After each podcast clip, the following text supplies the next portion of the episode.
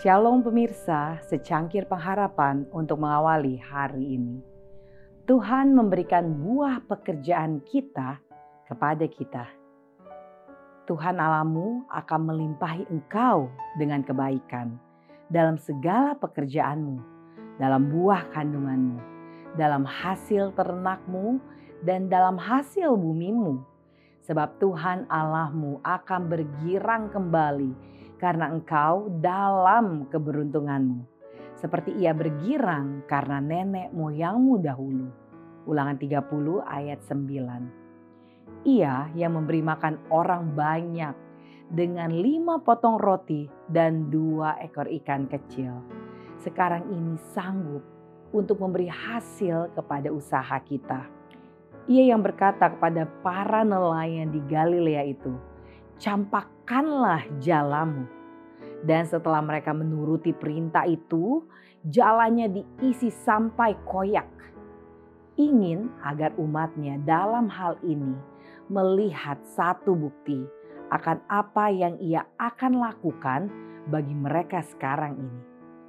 Allah yang memberikan kepada bangsa Israel mana dari surga sewaktu di padang belantara masih hidup dan masih memerintah.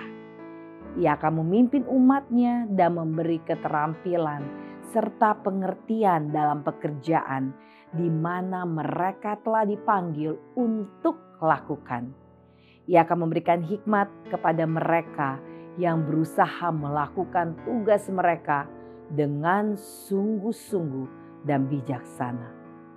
Ia yang memiliki bumi ini kaya dengan sumber dan akan memberkati setiap orang yang berusaha memberkati orang lain.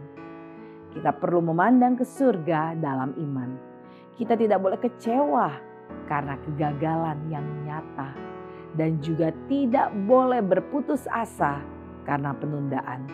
Kita harus bekerja dengan bergembira, penuh pengharapan, dengan rasa syukur, percaya bahwa dalam perut bumi tersimpan harta yang limpah bagi pekerja yang setia untuk menggali harta yang lebih mahal daripada emas atau perak. Gunung-gunung dan bukit-bukit berubah bumi ini berkerut menua seperti sehelai kain.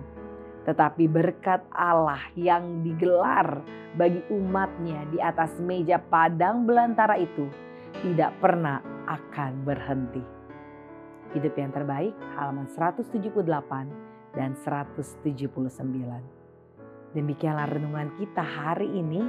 Selalu mulai harimu dengan secangkir pengharapan.